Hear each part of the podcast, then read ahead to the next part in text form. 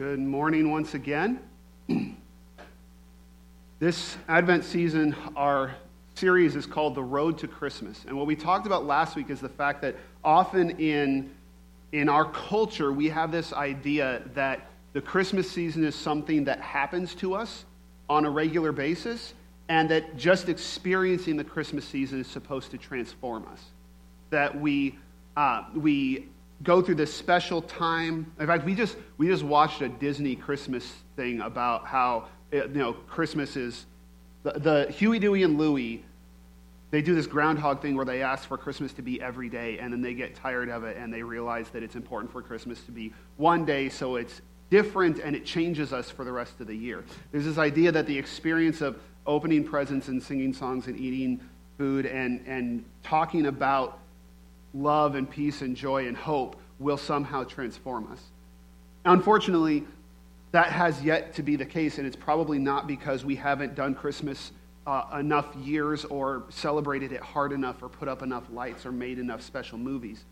It's because what we're, what we're talking about is that Christmas in Scripture is something that you have to choose to be a part of. It's an invitation to what God is doing, and that the, the only people who were transformed by the first Christmas were the people who chose to be there, who were called and, and responded to be there. So last week we looked at the story of Zechariah as an example of this and how God invited Zechariah into the story, and Zechariah hesitated because he, was, he wasn't ready, he wasn't willing to actually take a step in his life that would have real consequences if God didn't keep his word. And God was gracious to him, and God worked with him in a way that kept him part of the story, uh, even though he wasn't willing to trust. And then through what happened with Zechariah, John the Baptist was born in this miraculous way that let everybody know that something big was going to happen through John the Baptist as a setup for something bigger that was going to happen through someone else. Today, we're going to move into the story of Mary. And I think this is this will be I'm excited to look at this because Mary is a controversial person in the history of the church. There are large portions of the church that make Mary into something that she is not. And in response, other portions of the church have neglected her to the point of ignoring who she really is and the significance that she really has. So today I'm excited to get a chance to appreciate Mary for who she really is and the very um, important uh, figure that she is and the great example that she sets without pretending that she is more than she could be. So we're going to start by reading Mary's story in Luke chapter 1, and then we're going to, to unpack we're going to unpack that story and look at what it says about her.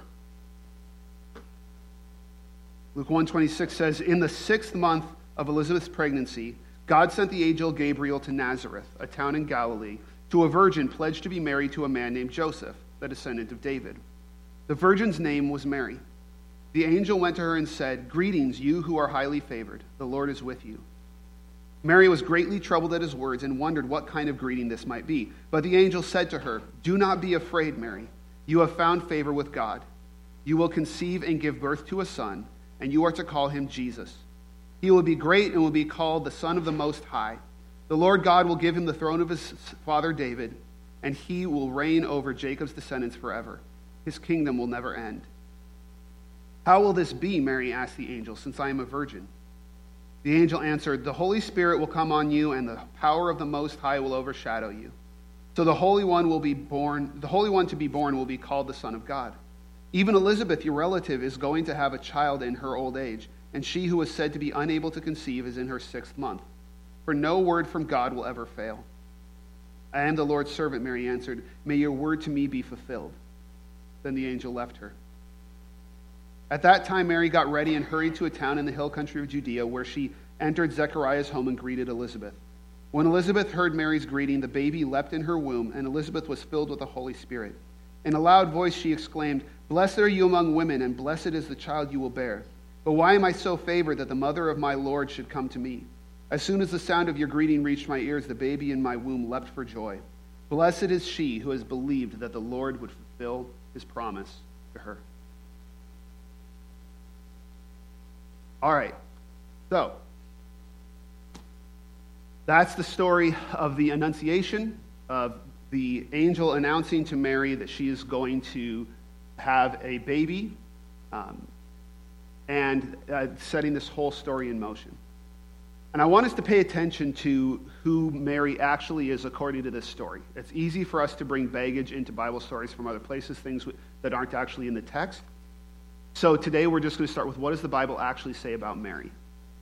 It says, in the sixth month of Elizabeth's pregnancy, God sent the angel Gabriel to Nazareth, a town in Galilee, to a virgin pledged to be married to a man named Joseph, a descendant of David. The virgin's name was Mary. So, she lives in, she's a girl who's of marrying age, which means she's about 13 in that culture. And she lives in Nazareth, which is a pretty poor town. Later on in the story, when you look at the sacrifice that they offer, they, they offer the sacrifice of people who are poor. And so she is, she's not a very wealthy person. She's not a very prominent person. In fact, she, isn't even, she doesn't even have any promising uh, genealogy. Notice that Jesus' descent from David is through Joseph, not through Mary. In both Gospels that give us genealogies, they both go through Joseph. So Elizabeth, before she got engaged, there was nothing about her to set her off as very remarkable. So Mary was a poor, anonymous teenage girl. There's nothing to mark her out as having high expectations.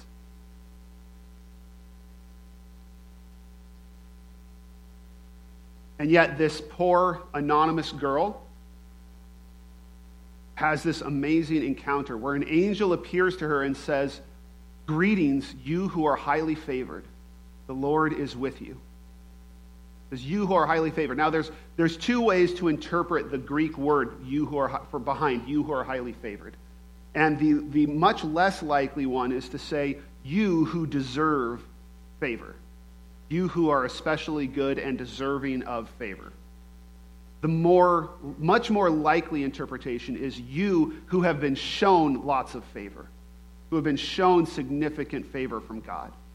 So, what he is announcing is hey, God is doing something amazing with you. So, what's happening in this next scene when the angel shows up is the angel, God sent Gabriel to announce that she had a privileged calling in his plan. This is what is significant about Mary. What is significant about Mary, so far in the story, what we've seen, she's just a normal girl and what's unique about her is the fact that God calls her to a very special calling. Okay? And this is basically what I want, the, one, the main things I want us to get out of today is this is a study in what it means to get favor from God. My wife has this, well, I've, I've picked it up from her, and she picked it up from a friend of hers. When you get like a really good parking spot, we'll say, favor, like God is doing you a favor, like He's showing you favor by giving you a really convenient parking spot. And of course, that's, that's just kind of silly. It's not deeply theological or anything. But I, I, want us to talk about what it means to be greatly favored, to be shown great favor from God, because that's what the angel says is happening to Mary. And what, it's, what, what it, the immediate thing that's happening is she has been given a privileged calling. Okay? Now, I want us to look at what that calling actually looks like because this should set our expectations for what it means to be favored by God. Because you would think the most favored woman. Uh, okay, one of the reasons why I, did, I felt confident in proposing to my wife is because when she said that she was open to being a pastor's wife, she was the first person I had met where I felt she actually knew what that meant, as opposed to thinking that it just made her the most po- popular woman in church. Like sometimes, like, you know, that's not what it means. And sometimes I want to be the pastor, I want to be the pastor's wife because then I'll be, you know, popular in church. That's not what it means. It means a difficult calling. And the same thing here when we talk about Mary being favored. I want us to understand what it means to be favored by God. Because for Mary, it was not that she was going to be the most popular woman in Israel. It was not that she was going to get all the things she wanted. It was not that everything was going to be really easy. Because that's often when we think about God blessing us, we think that it means God giving us the things we want. But in reality, if the things we want are not the things we should have, that's not really a blessing. Right? And so what happens when God, because later he's also going to call her blessed. Elizabeth is going to call her blessed. This blessing shows us what it really means to be blessed. as opposed to just being given the things that we want. So let's, let's break down what Mary's calling, this privileged calling, actually looks like. Okay? First of all, she gave birth to the Messiah out of wedlock. So Mary is taking on this really, really hard thing for which we give her tons of credit now. But when it happened, it was actually quite the opposite. In obeying God, she was destroying her reputation. In obeying God, she was taking on something that would look to everybody else like she had broken the law of Moses, all the social norms, like, like it would have been a very, a, a very black mark on her record. So this the idea of being the mother of the Messiah right out of the gate, it's hard. And this is the, of the list of things that I'm going to give you, this is the first, the only one that she explicitly knows is coming. This is what the angel says is going to happen. But there's more things that happen in this story. Um, she gets to, you know, there's, there's great travel in, involved in being blessed by God. She gets to travel to Bethlehem when she's nine months pregnant. Uh, Casey was pregnant when we moved here, and our doctor said we should move before the last trimester or three months after the birth. And that was for a six hour car ride. Now, this is a this is um, a, a foot traveling. This, they walked. Probably didn't ride a donkey. Maybe rode, there's no donkey in the Bible, so she may have walked the whole way. I'm not sure riding a donkey would have been any better. So that's that's favor, right? Um, and then she has the baby, and you know where she has the baby? She doesn't have the baby in a stable. And in fact, I think she might have preferred a stable. The word, because we think it was, uh, there was no room in the inn, it doesn't say inn. It says there was no room in the living space. And that living space normally, it, so what they would have is they would have a house that was, because, uh, sorry, let me start over. They would have stayed with relatives. That would have been their first stop would have been with relatives, because this is where his family's from, right? And their relatives would have had a home that was a loft. It was one single space, or studio, not loft, it was a studio, one single space. And part of it was for living, and part of it was for animals. Okay? So, what happened was she had the baby in that house, in this single, she had the baby in someone else's living room. I might have preferred the, uh, the stable.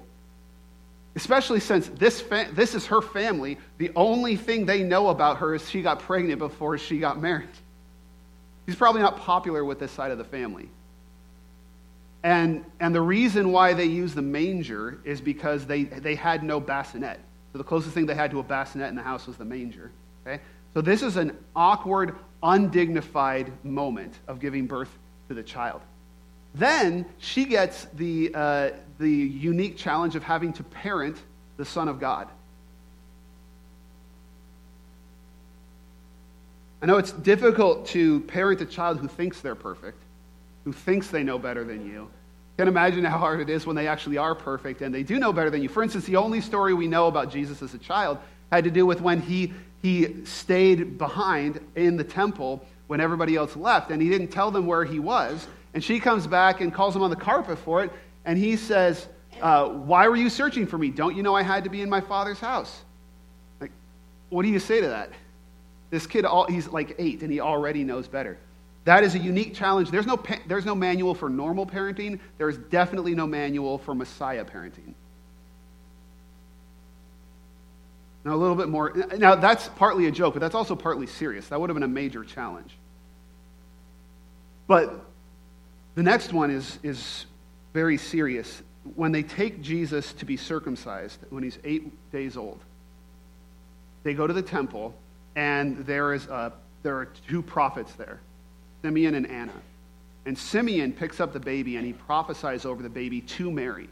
He blessed them and said to Mary, This child is destined to cause the failing and falling and rising of many in Israel, and to be a sign that will be spoken against, so that the thoughts of many hearts will be revealed and a sword will pierce your own soul too.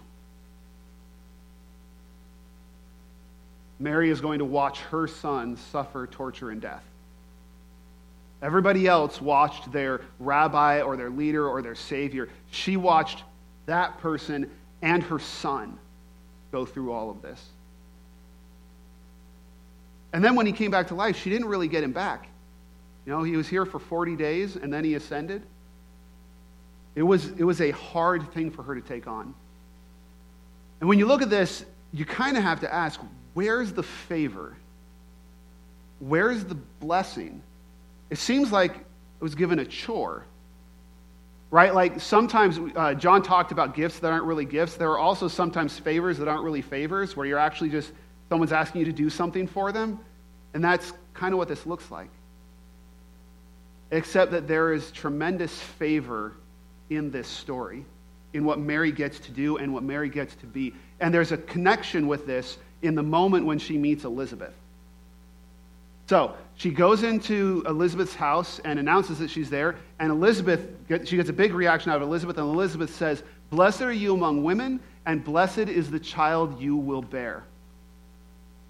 Now, this is a hyperlink. If this was in a, on a website, it would be blue and underlined, and you'd click on it, and it would take you to a specific place in the Old Testament where a woman called another woman blessed among women. And it's a little known story the story of a woman named Jael. And the woman who's speaking to her is Deborah. Now, Deborah was a, was a uh, judge. She was a spiritual military leader in Israel. And she led Israel in this fight against their enemies. And the general in charge of their enemies had run away from the battle. And he had went and hid in this tent. And the tent was, uh, at the tent was a woman named Jael. And when he, Jael welcomed him in and, and let him fall asleep, and then she brought a tent peg and nailed his head to the floor and killed him. And so Deborah composes this song about Jael. She says, Most blessed of women be Jael, the wife of Heber the Kenite, most blessed of tent dwelling women. Her hand reached for the tent peg, her right hand for the workman's hammer. She struck Sisera, she crushed his head, she shattered and pierced his temple. This is the story that Elizabeth is connecting with when she calls Mary blessed. In what way is Jael blessed? Jael's blessed because she played this important role in defeating the enemies of God. Right? She, she was used uh, as, and the fact that it was a woman who they would not have expected to, to defeat the general, it showed that God was involved. And so Jael gets to be this instrument of God's deliverance. And it's interesting the imagery that's being used here of crushing the head. Because can you think of another time when the Bible talks about crushing someone's head? In Genesis 3, when God is responding to the snake after the fall, and he, taught, and he curses the snake, which is this, this embodiment of evil and chaos, he says, I will put enmity between you and the woman, and between your offspring and hers. He will crush your head, and you will strike his heel. Notice in that story, in, in the story of Adam and Eve, it is Eve who makes the first mistake. And interestingly, we give her a lot of grief for that. And in history, we've given women a lot of grief for that. We haven't given them credit for the bookend to that story. Because where Eve failed, God promised that the woman and her child would prevail by crushing the head.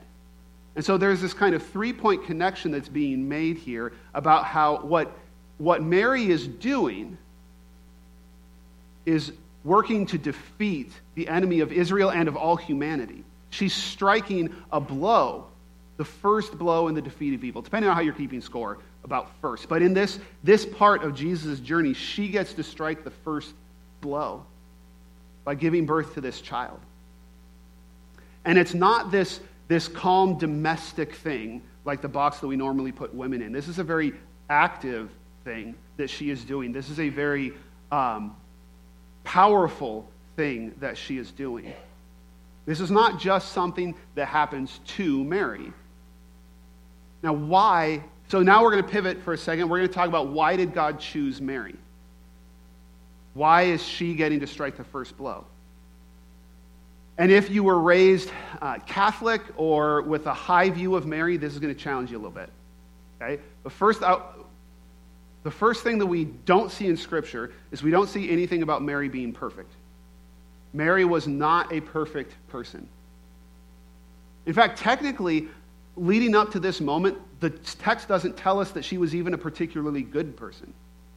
Now, eventually there will be reason to think that, but it does. So last week when it, we were introduced to Zechariah and Elizabeth, it said both of them were righteous in the sight of God, observing all the Lord's commands and decrees blamelessly. Right? So he, he gives high, high marks to them for their righteousness. What does he say about Mary? He says she was engaged to a son of David and she was a virgin. Now, some people think that they'll say, oh, the, the fact that she's a virgin is supposed to tell us that she was, she was pure. That's not the point of pointing that out. I mean, she's 13. It's supposed to point out to us that this birth is miraculous. She was not a perfect person, and that was not a, a qualification for her that she was somehow morally perfect, morally qualified. That's not a point that Luke is trying to make. Also, there's no reason for us to think that she was the perfect parent, that she was somehow like perfectly qualified to raise the Son of God. I am incredibly grateful that my wife is the one who's going to raise my children. And that was part of what made me certain that I wanted to marry her was I, I would love for my children to be raised by her.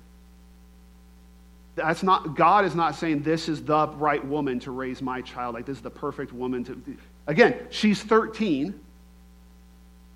Does any, did anybody get it right on the first child? Anybody feel like you just nailed it? Like, here's the secret. Those, like, there's one. Here's the secret. We're all, we're all figuring it out along the way. And every one of us has learned from the first one, right? Doesn't, I mean, I'm not getting it perfect on the third one either. But none of us are perfect parents out the gate. We don't have those perfect qualities. You don't know until you do it, right? And so it's not like Mary was some perfect parent either. So why did God choose Mary? What was it about Mary that set her apart? Well, the thing that sets Mary apart is the thing that it sets her apart from Eve, and it also sets her apart from Zechariah. When God made an offer to Zechariah, Zechariah said, Yeah, can you prove it? Mary, at first, she asked, Well, how is this going to happen? And second of all, and then her, once she knew, understood what he was actually saying was going to happen, she said, I am the Lord's servant. May your word to me be fulfilled. That's what Mary did. Mary had no idea what this was going to look like, except the fact that she was going to have a baby out of wedlock. She had no idea what this journey was going to look like. I imagine she could tell from, from the fact that she was going to have this baby out of wedlock that it wasn't going to be like what she thought being the mother of the Messiah would look like. But this 13 year old girl, for whatever reason, was willing to take this huge risk and to trust that God had everything in hand, that everything was going to unfold according to his plan. Without hesitation, she had faith to follow him. And this is what Elizabeth commends her for. The last verse of the story we read, Elizabeth says, Blessed is she who has believed that the Lord would fulfill his promises to her. This is what God needed from Mary. We don't know if there were other reasons why he chose Mary, but the one reason we see in the story is he chose Mary because Mary would say yes. Mary had the faith to say yes. The faith that so many more significant people in the story of the Bible did not have. We call Abraham the father of faith. It took him his entire, very long life to figure that out. So Mary was willing to obey God's plan on faith. That's what set her apart. Her road to Christmas is being told that she was going to have to walk this path and have no idea the twists and turns, no idea what all it would involve, and trusting God and saying yes.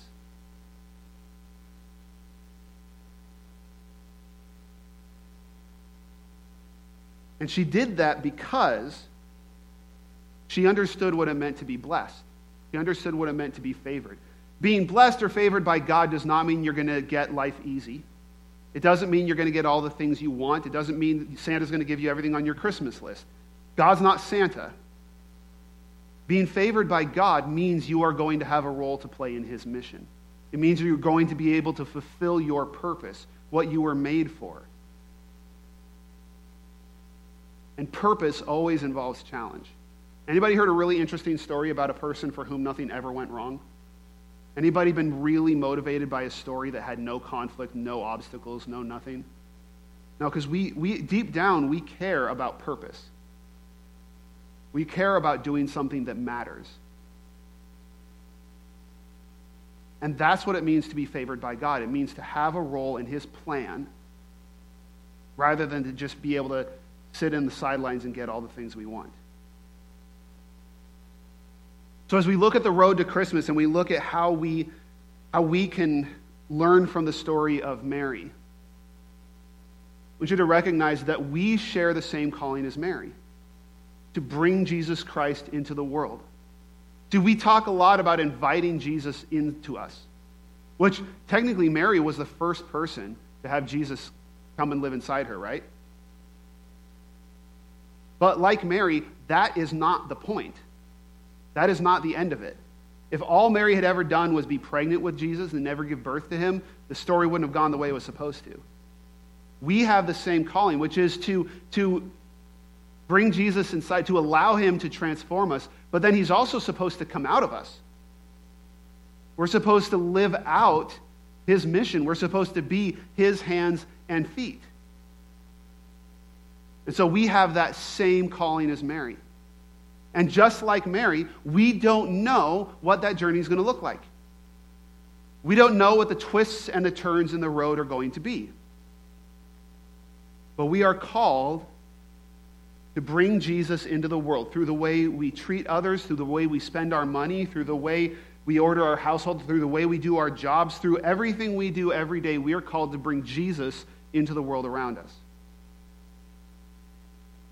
When we take on the calling of Mary, we also take on the challenges of Mary.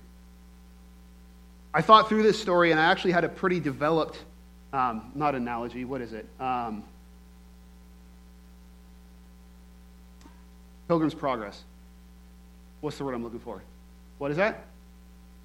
Allegory, that's the word. I knew you'd have it. Uh, allegory, where if, if, you look at Mary's journey, so Mary, um, she invites, she allows Jesus to come in. She's called by God and she allows him to live inside her. And then, and then she gives birth to this child and he changes her world, right? But then very quickly she realizes she can't control him. You can't control Jesus. Jesus is going to do things. He's going to go places you don't want him to go. He's going to talk to people that you may not want him to talk to in your life. He's, you can't actually control him any more than Mary could control Jesus. And in fact, there's even a point during his ministry when Jesus thinks, when Mary thinks that Jesus is crazy, and she comes to try and stop him from doing ministry the way he's doing it. And we have the same kind of challenge where, as, as we are pulled by the gospel, we may, there, we may find him doing things like, no, that is crazy. I do not want to do that. Jesus, stop. Now, unlike Mary, we do actually have the ability to stop him from doing it through us. We can, we can say, No, I'm not going to do that, and then God will just do it through someone else. But it's the same challenge where you invite Jesus into your life, and he's going to do things you were not expecting, things that make you uncomfortable. He's going to call you to do things that are difficult. And just like Mary, there will be times when we see that part of us rejected when we see what God is doing through us uh, rejected, reviled, persecuted. We'll have to go through that kind of pain of, of seeing this, this Savior of the world opposed. But ultimately, if we share in the challenges of Mary's calling, we also share in the victory. Because Jesus, or Mary, did not save the world. But she played this essential role in bringing into the world the Savior who would save the world. None of us is going to save the world, but we can endure the opposition, we can endure the frustration, we can endure the obstacles because we know that ultimately Jesus does win. we have chosen the right side, and when we play our role in his plan, we are joining the plan that will triumph in the end.